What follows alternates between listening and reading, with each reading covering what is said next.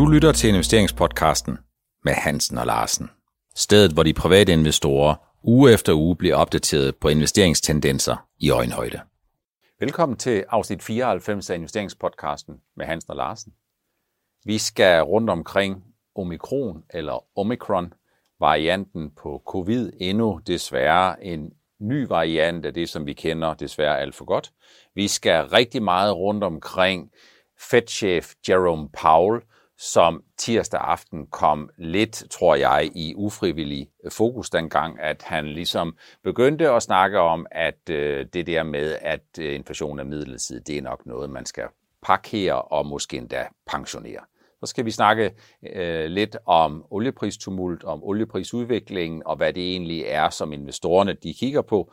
Og sidst i udsendelsen her, sidst i afsnit 94, så skal vi snakke lidt om investorerne, hvorvidt de allerede er tæt på at være gået på øh, juleferie og har lukket deres bøger og hvad det betyder for aktiemarkedet.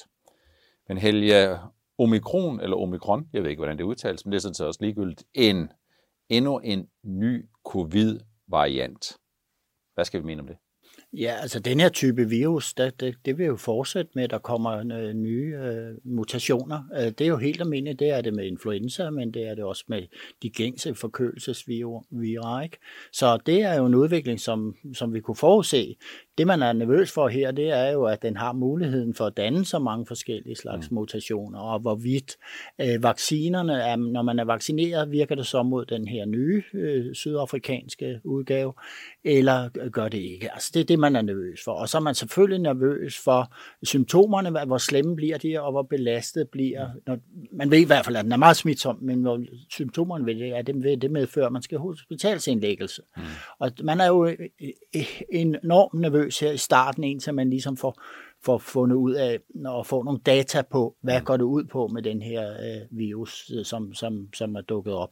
Og det kunne jo være, at det, det går som det plejer med den slags, at jo, jo længere ud i fødekæden vi kommer, jo mildere bliver symptomerne, mm. fordi vira, at nu er det, er det jo ikke levende organismer, men, men de vil ikke slå verden ihjel. Det er jo mm. sådan en udtryk, vi har hørt tusindvis af gange, siden det her startede. Men når vi kigger på det relative forhold, Helge, mellem smitsomhed og symptomer, så må det alt andet lige på vægtskålen det vigtigste for befolkningerne, for hospitalerne og ikke mindst for investorerne, og det er jo dem, vi snakker om her i investeringspodcast med Hans og Larsen, det må jo være symptomerne, fordi det kan da godt være, at der er mange flere, som risikerer at blive smittet. Men hvis det er sådan, at symptomer i, symptomerne i det generelle og gennemsnitlige tilfælde er meget mildere end det, vi har set tidligere, jamen så betyder det vel i den henseende lidt mindre, om de smitter mere, hvis øh, dem, som enten er vaccineret eller ikke vaccineret, og som modtager det her, at de så bliver mindre syge af det. Er det ikke korrekt? Jo, det er jeg helt enig i. Altså, det, lige så snart det kommer ud, at den var mild, så så man også, at indeks de rette sig, da der begyndte at blive delt, delt oplysninger for den her sydafrikanske læge, der har sagt, at hendes patienter, at de var, de, de, de var ikke hårdt ramt. Men altså i Sydafrika har de ikke ret mange gamle, de har rigtig mange unge mm. øh, mennesker. Ikke? Så, så hun har måske ikke haft det rigtige patientgrundlag til at udtale sig om det på. Nu, det, men vi får se, fordi nu spreder den sig åbenbart mange, mange steder i verden, som der har været kontakt altså med at komme med flyver til for eksempel Danmark eller til mm. Holland eller noget så har der altså været nogen ombord, der har smittet. Mm. Det er vel sådan, Helge, at vi ved faktisk vel i princippet ikke helt, hvornår den startede, fordi i det øjeblik, hvor vi bliver opmærksom på den, jeg tænker ikke på, på Danmark, jeg tænker på hele verden, jamen der har den vel allerede været i en distributionsfase i nogle uger. Ja, man så jo, at man har faktisk nogle tal på, på hvor mange man ligesom fik med, øh, og det var sådan, at det startede. Man havde startet med 200, der havde, og så gik der en uge, så var man oppe på 1000 eller sådan noget. Det var meget voldsomt, så det gik meget stærkt. Mm øh, i lige det område, hvor man kunne måle på den her ja. i Sydafrika. Så endnu en variant. Øh, så hvor stor en udfordring vil du mene, Helge, at endnu en variant er for den globale økonomi og for den globale investor med alt det, som vi på det her tidlige stadium ikke ved? Jeg tror, at det kan være ret, rigtig stort, altså, men fordelen er jo, at vi har vaccineret befolkningen i et meget langt større omfang, end da mm. vi startede øh, på, på hele det her halvøje med øh, covid-19. Ikke? Mm. Øh, men, men vi ser, hvor hissigt de reagerer i Kina. Mm. Altså bare to-tre mand, så, der bliver smittet med covid, og så lukker man en havn. Mm. så lukker man en fabrik. Mm. Og hvis det, det rammer dem derovre, så får vi endnu større problemer i forsyningskæderne, og mm. det og, ja, samme gælder i andre steder i Asien. Øh, Europa, jamen det kan vi se allerede, hvor hårdt belastet man er af delta-varianten i Tyskland og Østrig og andre steder, Frankrig. Og der kan man altså se, at øh, jamen der lukker man jo ned for, mm. for produktion, og folk skal blive hjemme og så videre. Ikke? Mm. Så det kan, det kan blive ret kostbart. Mm. Øh, hvordan det så påvirker aktiemarkedet, det kan vi måske lære lidt af, hvad der skete sidste gang, vi var ude for det her, når der mm. begynder at komme nedlægning og lukning over det hele. Altså noget af det, som jeg i hvert fald tog med mig øh, øh fra det, som vi har oplevet i fase 1, eller fase 2, eller fase 3, 3 eller 4, ja, ja. eller hvor langt vi er kommet, det er, at den øh, chok-effekt, der er på aktiemarkedet i starten, den aftager, når vi får en yderligere. Men hver gang vi får en variant, jamen så tager investorerne som udgangspunkt rygmavsmæssigt udgangspunkt i, at det her, det er sådan set egentlig forfra igen den første dag, og måske den anden dag, og måske den første uge, eller noget i den stil. Men så sker der det, at så vender man sig til det her, og så skal der ekstra energi til den her variant, for at det kan blive ved med at holde investorerne hvad skal man sige, i fokus. Er det, er det korrekt? Ja, det er det. Altså, vi husker jo begge to den der marts måned der, for ja, der var min fødselsdag den 17. og jeg sad mm. bare og kiggede ind af, af, af mine aktier, de var 50 procent faldet med 50 procent. Mm. De var skåret to lige små dele. Ja, for søren der, ikke? Og, og, og, vi kiggede ind i vores virksomheder, vi var nedlukket i en af dem, ikke? Og, og det var jo helt forfærdeligt, og vi kiggede ind i en mørke, og det gjorde alle jo. Mm. Og især investorerne, kan man sige, reagerer jo mm. sindssygt lynhurtigt på det der, ikke? Mm. Så der var test til aktien, og det ser vi ikke i samme omfang. Man ved ligesom, jamen det her skal håndteres på den ene eller anden måde. Men man bliver forskrækket denne gang, fordi mm. den er på grund af smitsomheden. Ja. Altså det er jo det, man tænker, puh, hvis den smitter meget mere end delta-varianten, mm.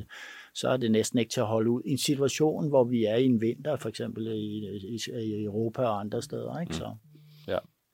Så øh, fast forward i relation til omikron øh, tirsdag aften, og vi optager jo onsdag forud for udsendelse torsdag, jamen der kom Jerome Powell, Federal Reserve-chefen, som lige er blevet nomineret til at få formål more years, han kom meget i fokus, da han i en udtalelse sagde, at det kunne godt være, at man skulle til at pensionere udtrykket midlertid. Og med midlertid, der tænker investorerne jo på den her øh, udvikling, der har været, øh, hvor øh, prisstigningerne har været så markante, og hvor man har debatteret, om det var noget midlertidigt, eller om det var noget, der var mere varigt af mange forskellige årsager, måske fordi pengepolitikken har været så lempelig øh, rigtig længe, fordi der har været stimuleret så meget, og så mange andre ting.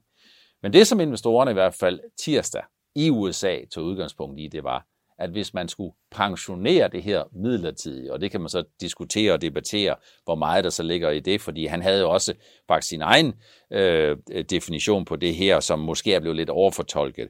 Så kan man jo sige, Helge, at hvis det er sådan, at man skal tolke det, som han siger, at man skulle overveje, eller man kunne overveje, man kunne måske overveje og begynde at udfase tapering noget hurtigere end det, man har regnet med, så vil det jo betyde med det samme, at investorerne de begynder at kigge efter, hvornår kommer den første amerikanske renteforholdelse. Ja, det var, det var helt klart, og det, det, sådan har det været igennem hele forløbet, hvor vi har set, at inflationen galopperer rigtig kraftigt i USA, men også andre steder. At så begynder centralbankerne, de skal jo så, hvordan, hvornår, hvordan skal vi ræbe sejlene? Øh, det er en ting, men en anden ting er, hvordan skal vi kommunikere det ud til markederne på en måde, så de ikke bliver overnervøse. Ja. Og det er hele tiden været den balance, og nu, det, jeg synes, det er ret mildt at sige, skal vi ikke lige pensionere den? men mm. øh, der kan jo, det kan jo være, at folk kan få lov til at komme tilbage på arbejde det igen. Ikke? Og det, der er med det her, jamen så er det, de, du skrev øh, et, et par ord her i morges i mm. din morgenkommentar, og det er onsdag, vi optager her, ja. øh, omkring det her med, det, det lige det, det, det, hvad var det, du formulerede med de lave renter, der blev... Jamen, jeg tænkte på, at jeg vendte en lille smule, øh, jeg gik skridtet videre, og så sagde jeg, at spørgsmålet det var om det, som Jerome Powell faktisk med sin udtalelse om det, som han pensionerede der, det var tiden med de allerlaveste renter. Det er rigtigt, ja. Og det, det, det tror jeg jo, det er den måde, som investorerne de opfatter det her på. Men det forbehold, at hvis vi kigger på, hvad der skete sent tirsdag og herind starten af onsdagen, jamen så var det jo faktisk ikke, at de 10-årige amerikanske renter, de stak afsted. Det var jo faktisk ikke, at dollaren kunne holde den øh, styrkelse, som den fik tirsdag. Det var faktisk, den var faktisk tilbage til, hvor den var i går eftermiddags, tirsdag, tirsdag eftermiddag. Og det er jo et udtryk for, at investorerne nu har to ting, som de skal balancere. På den ene side, så skal de balancere risikoen for, at Fed hurtigere øh, slutter deres øh, støtteopkøb af obligationer og begynder at hæve renterne. På den anden side, så skal de kigge på det her omikron, eller omikron. Jamen det risikerer jo at få flere nedlukninger, flere nedlukninger, det giver lavere aktivitet, men flere nedlukninger... Flere helge, pengepolitiske det, positive tiltag. Ikke? Det gør de, men, men nedlukninger, der, vi har jo sådan været en lille smule ind på det. Hvis der kommer nedlukninger igen, så kan man da godt forestille sig, at det giver pres på forsyningskæderne igen, og det tager da ikke presset af inflationen. Gør det det? Nej, det gør det ikke umiddelbart. Det gør det ikke, og folk bruger lige så mange penge. Ikke? De tager, flytter bare for deres penge fra servicesektoren over i, i vareforbrug, ikke? Mm. Og, og carporte og hvad de ellers øh, bruger pengene til, når, de, når samfundet mm. bliver lukket ned. Ikke? Så det, det fik vi jo set. Mm. Så der, det rummer jo altså den her situation, det, hvor vi, vi snakker jo meget om det, fordi mm. hvordan er det i relation til aktiemarkedet, og det må jeg sige, jamen, øh, hvad, hvad, hvad, hvad steg sidste gang? Mm. Er det tech-virksomheden, der, øh, der sælger en masse software og alt det her, som får, får gavn af det her? Ikke? Jeg har allerede her fra morgenstunden, der har jeg fået spørgsmål på gange, tror, om jeg tror, at investorerne er forberedt på, at renterne i USA de skal blive hævet et par gange. Øh, og inden jeg nu giver min egen øh, besøg med, så kunne jeg jo stille det spørgsmål videre til dig. Tror du, at investorerne har positioneret sig til at indstille på, at Federal Reserve kommer til at hæve renten to gange eller mere i 2022? Jeg tror i hvert fald, at man er klar over, at der kommer noget. Mm. Og det kan man ligesom se for hver gang, øh, der er tale om det, så, så kommer der nogle fald. Øh, så, så, så bunder det ud, og så kommer man lidt op igen. Mm. Og jeg tror, at øh, vi begynder at se lidt lavere bunde i de her fald. Mm. Og, og det betyder, at man positionerer sig til den situation. Altså jeg personligt, så, så, så er jeg lidt nølende over for det. Jeg tror, at hvis vi vil sådan for alvor se, at folk de var forberedt på det, så skulle vi se en længerevarende effekt af det, som vi jo faktisk har set i udvalgte danske selskaber, SimCorp, øh, som jo er faldet med 30 procent, øh, eller tæt på 30 procent øh, i år, øh, som jo er en af årsagen. Øh, når, når et selskab, som er højt priset, øh, som er sådan en darling, og hvor væksten den er, mm, den er måske lidt aftagende, jamen så reagerer investorerne, og det er jo en af den der multiple effekt. Hvad er investorerne villige til at betale for en given, øh, for en given sum, for en given indtjening. Og det er jo der, hvor generelt set, det er man også nødt til at sige til investorerne, Helge, at de danske aktier, de står lidt i skudlinjerne. Det er jo fordi, de danske selskaber, kompetencer inden for deres niche, og vi har snakket om det rigtig mange gange, men kompetencer inden for deres niche, og de gør det rigtig godt, det betyder, at prisfastsættelsen den bliver høj. Og prisfastsættelsen, når den bliver høj, jamen, så bliver man jo sårbar. Ja, men det er rigtigt nok, og det, det er jo ikke kun SimCorp, du kan også du kan bare se Genmap her for, for tiden, ikke? Mm. altså et biotech-selskab og en pipeline og alt det her. Mm. Jamen altså, det er man ikke sådan sønderligt interesseret i, hvis, hvis, hvis renterne de bliver høje. Vestas er jo også et godt eksempel, altså hele den grønne sektor. Det er det, jeg mener med lave bunden. Vi har jo fået nogle bunden, men de kan blive lavere endnu i takt med, at vi kommer, mm. tingene bliver mere realistiske. Og så kommer der et tidspunkt, hvor man, man indstiller sig på, at jamen nu, jamen nu er det bare sådan, at renterne skal op i et vist niveau. Ikke? Så kan man jo pege sig ind på de selskaber, som har må, måske tabt rigtig, rigtig meget i, i værdi, øh, altså kursmæssigt, mm. øh, og så se, at kan man gøre nogle gode køb der. Men generelt set, Helge, så burde det her jo give, efter min mening, comeback til selskaber i den virkelige, i den rigtige økonomi, som er meget, meget billige, og som øh, jo egentlig burde få gavn af, det, som rentestigningerne egentlig er udtryk for. Det er nemlig ikke udtryk for, at øh, renterne skal op samtidig med, at væksten den eksploderer nedad. Det er jo egentlig et udtryk for, at der er en, et pænt momentum i en global økonomi, eller tager jeg fuldstændig fejl der? Jamen det er jo rigtigt nok, det har vi jo set. Det, sådan har det jo kørt, og vi, det, altså, det kan da godt være, at vi får nogle, nogle væksttal ind imellem, der svigter lidt fra måned til måned, og det er, det er jo ikke det, man skal se det på. Man skal se, at vi ligger jo i, i en verden, der trods covid mm. er i stand til at klare sig, mm. og klare sig godt og inden for mange sektorer. Vi kan jo mm. vælge de sektorer, der er, øh, der er interessante i den her sammenhæng, som også giver vækst. Det er jo også den grønne, den der gigantiske globale op, øh, omstilling, vi skal have fra, fra sort til grøn, mm. den uh, giver jo masser af vækst i verden, og det spreder sig ud i en masse industri og servicevirksomheder og alle mulige slags, også mm. inden for, for de, den digitale verden og alt muligt. Det er jo hele vejen rundt, at det er driveren, den underliggende driver for den vækst, vi har i verden de næste mange år. Er det i virkeligheden, Helge, sådan lidt the missing link, the missing point, når det er sådan, at investorerne de fokuserer meget på vækst eller ikke vækst, aftagende, tiltagende, at så ved vi, at de næste, hvad ved jeg, 5, 10, 15 år, der kommer den grønne omstilling, den kommer til at kaste så mange investeringer af sig, at vi faktisk kan udelukke, at vi kommer ind i en vedvarende situation, hvor vækstbilledet det ser dårligt ud, fordi alle de vil kunne se det rimelige i at have et alibi for at investere i den grønne omstilling, ikke mindst i de perioder, hvor det globale vækstbillede det ser ringer ud. Ja, det er da helt klart, og så kan vi jo sige, at så, så er der en masse industrier, de traditionelle industrier, der har håbet en masse penge op. Vi kan jo bare se på olieselskaberne og der, ikke. Og der, jamen, at de, de, de kan jo ikke sidde og forsvare over for deres aktionærer, og så over for omverdenen, øh, at de ikke investerer nok. Hmm. Og den, øh, der kommer et flow of, of money ind i den grønne sektor, uanset hvordan det, og hvor kedeligt det ser ud. Hmm. Jeg vil sige, jeg hørte altså en, øh, en aktivist, øh, en klimaaktivist, som forleden dag sagde, ja, men vi skal nok bare skære vores forbrug ned alle sammen. Hmm.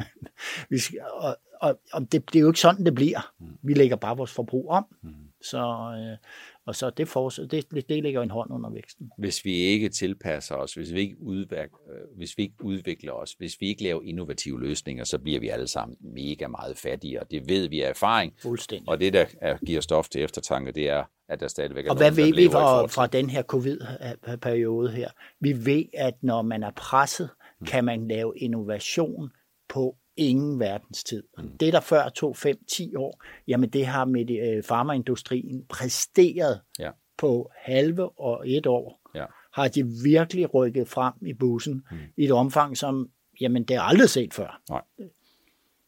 Noget andet, som også har givet overskrifter, det har jo været den oliepristumult, der har været inden for de sidste par uger. Hvis, hvis vi bare går to uger tilbage, så kostede en tønde uh, Brent oil, den kostede et sted mellem 80 og 85 Øh, Øh, US dollar. Så kom Joe Biden og så sagde, at nu skulle verden til at køre på hans reservetank, i den forstand, at han skulle frigive nogle af de strategiske oliereserver, 50 millioner, hvad de 32, så vidt jeg husker, er amerikanske, og de sidste 18, det er nogen, han låner af sine, sine øh, venner rundt omkring i verden, for at forsøge at tvinge oliepriserne ned. Men investorernes reaktion på det, det var, nå ja, 50 millioner tønder. Det svarer til 2 procent af den daglige øh, produktion. Øh, det fylder ingenting i, øh, det i, øh, på det globale forsyningsbillede. Men så skal jeg altså love for, at øh, verden blev omikron øh, forskrækket i sidste uge. Der faldt øh, WTI, West Texas Intermediate, øh, pangdangen øh, til Brent, til Nordsøolien, den amerikanske version, den faldt med 13 procent på, en, øh, på en dag. Og i går, tirsdag aften, og vi optager jo onsdag, forud for udsendelse torsdag, jamen der faldt øh, olien yderligere en 5-6 procent, før det begyndte at rette sig. Hvor, hvor markante er sådan nogle olieprisudsving sådan på 10-15 procent på en dag, Helge? Ej, jeg vil sige, at der er der en råvare, der kan svinge meget, mm. øh, så markant som det der. Så har olien altid kunnet det gennem årene. Mm. Men det her, vi ser nu, Jamen, du kan jo godt huske, hvad der skete under den første udrulning af covid, ikke, med mm. olieprisen. Ja. Ikke? Øh, hvis vi, det er det, det, man ser. Man kigger på efterspørg vil efterspørgelsen stige eller falde, at der, vi har en ny variant, så vi er rigtig bange for, kan mm. lukke det hele ned. Jamen, der vil man tænke, nå, jamen, så vil efterspørgelsen jo nok falde gevaldigt. Vi, vi vil jo bare med, med, med, med vi vil flyve mere. Nej, det vil vi ikke, fordi der bliver lukket ned for, for mellem landene og alt det her. Ja. Så det er helt naturligt. Og så skal vi tænke på, at det, der dirigerer olieprisen reelt, det er jo sådan nogle spekulativ, en mindre del af markedet, mm. og, og, og der må jeg sige, der kan jo udsvingene være mm. meget, meget store. Så det lyder voldsomt. Det er voldsomt, men det er ikke noget, som vi ser. Det er ikke sådan en 100 års bevægelse eller et eller andet, som du egentlig fortæller noget om, ligesom hvis aktiemarkedet på indeksniveau falder med en 10-15 procent, så vil vi sige, det er, det er, det er ret markant. Det er stort. Ja.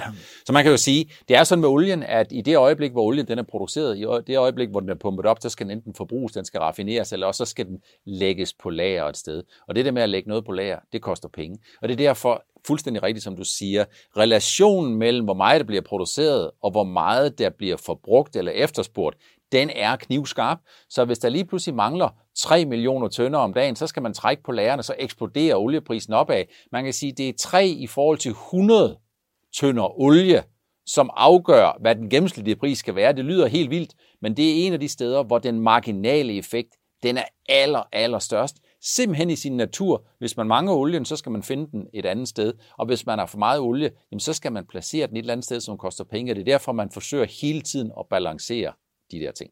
Ja, og vi kan jo huske det her, hvor den lå, hvor man skulle betale penge for at komme af med sin olie, ikke? Og, mm. og øh, at man lærte det på tankskib og, og hele den der mm. polemik, men det, der er vi jo ikke ude nu, Nej. Øh, slet ikke. Jeg så øh, uh, JP Morgan, uh, som i en analyse uh, har sagt, at jamen, det vi har set indtil videre, det er sådan et, et forvarsel på et risikoscenarie, som de godt kan se udspille sig i løbet af de kommende uh, to år, nemlig at grunden til, at OPEC ikke sådan for alvor skruer op med mere end 400.000 tønder om dagen, det er, at OPEC har faktisk ikke ledig produktionskapacitet til at gøre det ret meget mere.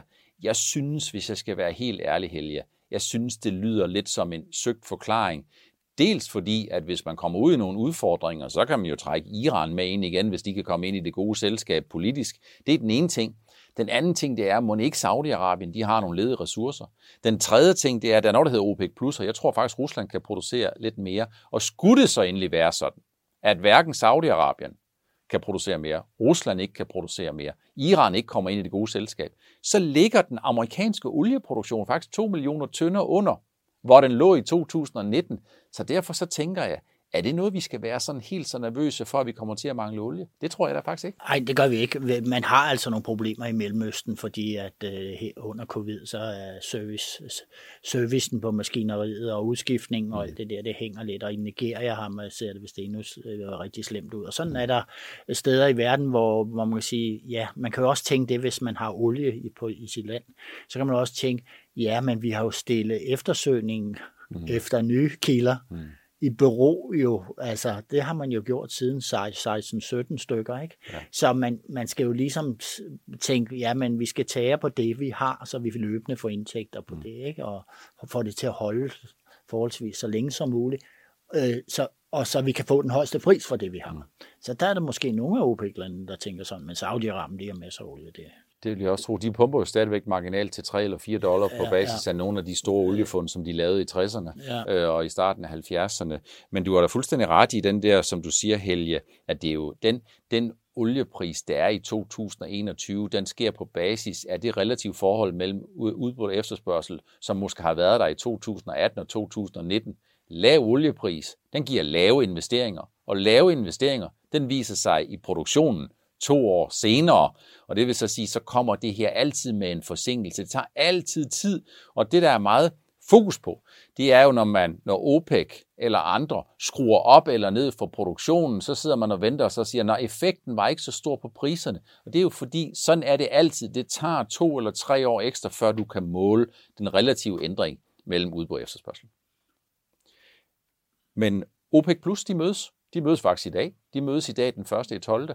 Øh, noget af det, som man har snakket om, det er, om de 400.000 tønder ekstra om måneden, som OPEC har sagt, de vil øge produktionen med frem mod næste sommer, så de faktisk kommer tilbage fra tiden før øh, covid-19 kom der, om de kunne finde på og så sige, vi springer lige en lille smule over, fordi hvis det er sådan, vi har noget, der hedder omikron, så kommer der måske til at mangle noget, så, så kommer der til at mangle noget efterspørgsel. Og så er vi vel egentlig tilbage til casen igen, Helge, om markedet er i balance.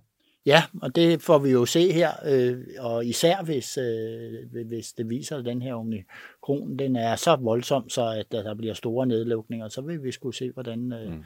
øh, olieprisen reagerer på det. Det bliver meget spændende. Og vi ved jo, at luftfartsbranchen, det er en meget flyvsbranche, undskyld mig udtrykket, ja. det er jo der, hvor hvis øh, der mangler passagerer, og hvis der mangler nogle ting, så er der nogle ruter, der bliver indstillet, så er der nogle flyvninger, der ikke sker. Der ved vi i hvert fald i øh, marts måned 2020, der kom det til at mangle efterspørgsel fra luftfartsindustrien på 5 millioner tønder, og 5 millioner tønder, det gør altså en meget stor forskel på oliemarkedet. Der er stadigvæk fuld gang i aktiemarkedet, men der er måske også noget, der tyder lidt på, at investorerne de er begyndt at lukke deres bøger øh, for 2021. 2021, uanset den tumult, vi har haft her på det seneste, som jo ser ud som om, den er ret voldsom, fordi aktiemarkedet er altid et sted, hvor man projicerer en kort bevægelse meget større op, så ser den større ud, end den er. Men mere end 20% afkast har de fleste investorer jo, som er passive investorer, investeret og som har været globale investorer, har jo fået i 2021. Så mit spørgsmål til dig, Helge, det er, har investorerne faktisk allerede nu, eller er de på vej til at lukke deres bøger for 2021, der gør, at hvis markedet sådan lige pludselig får et skrub, så er der ikke så mange, der skal dyppe tæerne og buy the dip forud for 2022, som kan se lidt problematisk ud, hvis renterne de begynder at køre opad, og hvor man ligesom kan sige, at vi ønsker ikke at have ødelagt billedet af, at 2021 har været fremragende. Jamen, det er jo helt oplagt, at øh, hvis man skal lukke bøgerne, så, så er man jo, øh, så, så er det jo det her tidspunkt nu, hvor man siger, hvad bliver det egentlig talt med den, den her nye variant? Mm. Skal vi ikke lige lukke bøgerne nu, i stedet for den 15. december, eller hvornår, som har været favorittidspunkterne normalt, ikke? Øhm, og så er der også nogen, der lukker bøgerne mellem jul og nytår. Det, mm. det er der sådan, for markedet jo så en glæde af, der er også trods alt er likviditet der. Ikke? Mm. Så, men jeg, jeg kunne godt forestille mig det. Jeg kan i hvert fald sige, at øh, når, når der, vi oplever et fald som det her, jamen så falder debatten lysten på, på, på alle de platforme, som jeg har med at mm. gøre. Mm. Altså det er helt klart. Jeg kan se, jeg får ikke mindre besøgende, fordi der er jo mange, der sidder i positioner, som de lige skal finde ud af, hvad, hvad, hvad er årsagen til de her fald, eller hvad der nu er. ikke. Mm. Men øh, debatlysten, den bliver mm. noget mindre. Man er, får sådan lige sådan en lammer, mm. og, og, og mange af dem, der får sådan en lammer, det er dem, der får højt disponeret i en enkelt aktie. Ja. Og, og det er der altså mange privatpersoner, der mm. er, må jeg nok indrømme. Så man kan sige, at resten af december måned, den kan godt byde på måske lidt overraskende, lidt mindre aktivitet og større udsving. Og det er jo fordi, at hvis der er nogen, der ligesom ryster lidt på hånden, og, og skal aflevere nogle positioner mod nogle kontanter, og dem, der så skal give kontanterne mod at få papirerne, at de ligesom siger, det er fint, vi kigger på det i det nye år, fordi i det nye år, der åbner vi bøgerne igen, jamen så kan det jo sagtens være, at der er nogle af de her ting, der kan gå lidt i selvsving. Ja, det kan gå i selvsving, og jo flere, der ligesom lukker bøgerne, mm. jo, jo mere selvsving kan der gå i det. Ikke? Altså, det er jo det, hvis der er mange, der måske vil ud, eller skære toppen af deres positioner, jamen så, så påvirker det jo handlen i negativ retning. Og der må vi sige, at de, de private, de er jo på arbejde 24 timer i døgnet, har jeg nær sagt. Jeg har øh, Øh, tidligere lavet sådan en mundhæld, der hedder My Portfolio Never Sleeps, og sådan gælder det jo for de private, men det er ikke sikkert, det gælder for dem, der driver porteføljeforvaltning som næring. Det skal du som privatinvestor have med i dine overvejelser. Det var det, vi havde valgt at tage med i afsnit 94 af investeringspodcasten med Hans og Larsen om omikron, og ikke mindst om Pauls udtalelse om den midlertidige inflation, om den sender de laveste renter på pension. Tak fordi du følger med. Vi ses igen i næste uges afsnit 95.